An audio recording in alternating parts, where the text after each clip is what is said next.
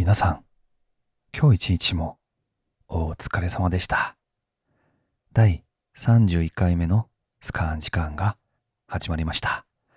私はスカーンです。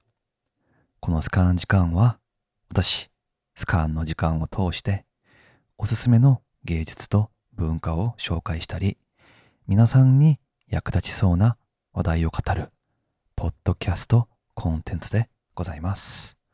よろしくお願いします。うん最近、久しぶりにネットフリックスで面白い面白いドラマ作品を見つかって見たので、うん、今回はその話をしていきたいと思います。うん、コインズ・ギャンビットという名前のアメリカドラマです。同じ名前のアメリカ小説が原作です。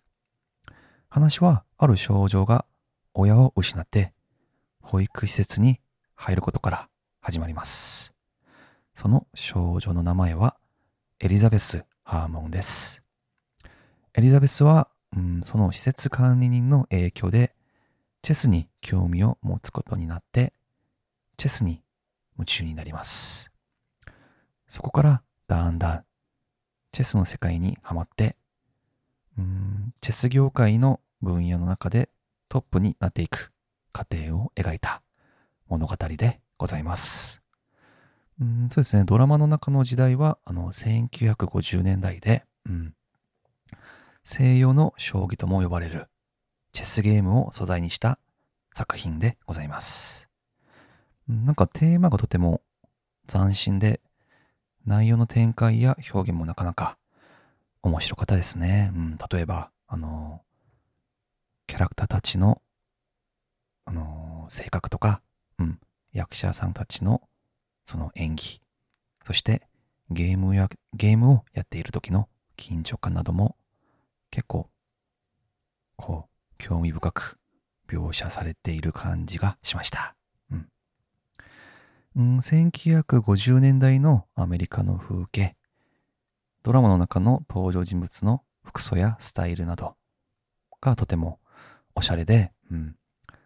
なんかそれを見てですね、うん、なんかトレンドとか流行というものは結局回るものだなっていうこともこのドラマを見て改めて気づくことになりました。うん、あと、そうですね、ドラマの映像の色味もなんかシネマティックだったので、うん、内容だけではなくて、あの視覚的にもいろいろ楽しめました。はい。そして何よりあの、チェスというゲームの中に、私が今まで知らなかった事実がいろいろ存在していることにも少し驚きました。うん。あの、例えば、チェスのあの、マス目に、それぞれあの番号の名前があること。あとは、チェスゲームをするときのルール。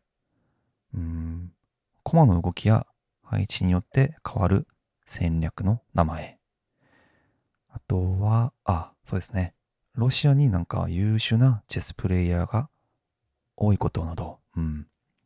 なんかチェスに関していろいろ学べることもできたような気がします。はい。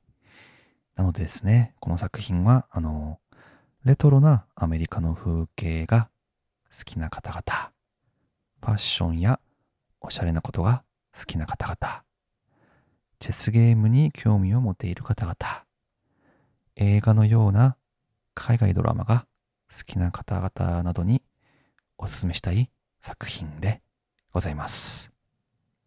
はい。以上、アメリカドラマ、コインズ・ギャンビットの話でした。いかがでしたか、ネットフリックスの作品の特徴がいろいろ似てきて、うん、最新作に対しての、うん、期待感は割と低かったんですけど、なんか久しぶりに魅力的な作品に出会ったような気がしました。うん。第31回目のスカーン時間はここまでです。最後まで聞いてくださってありがとうございました。スカーンでした。また次の時間にお会いしましょう。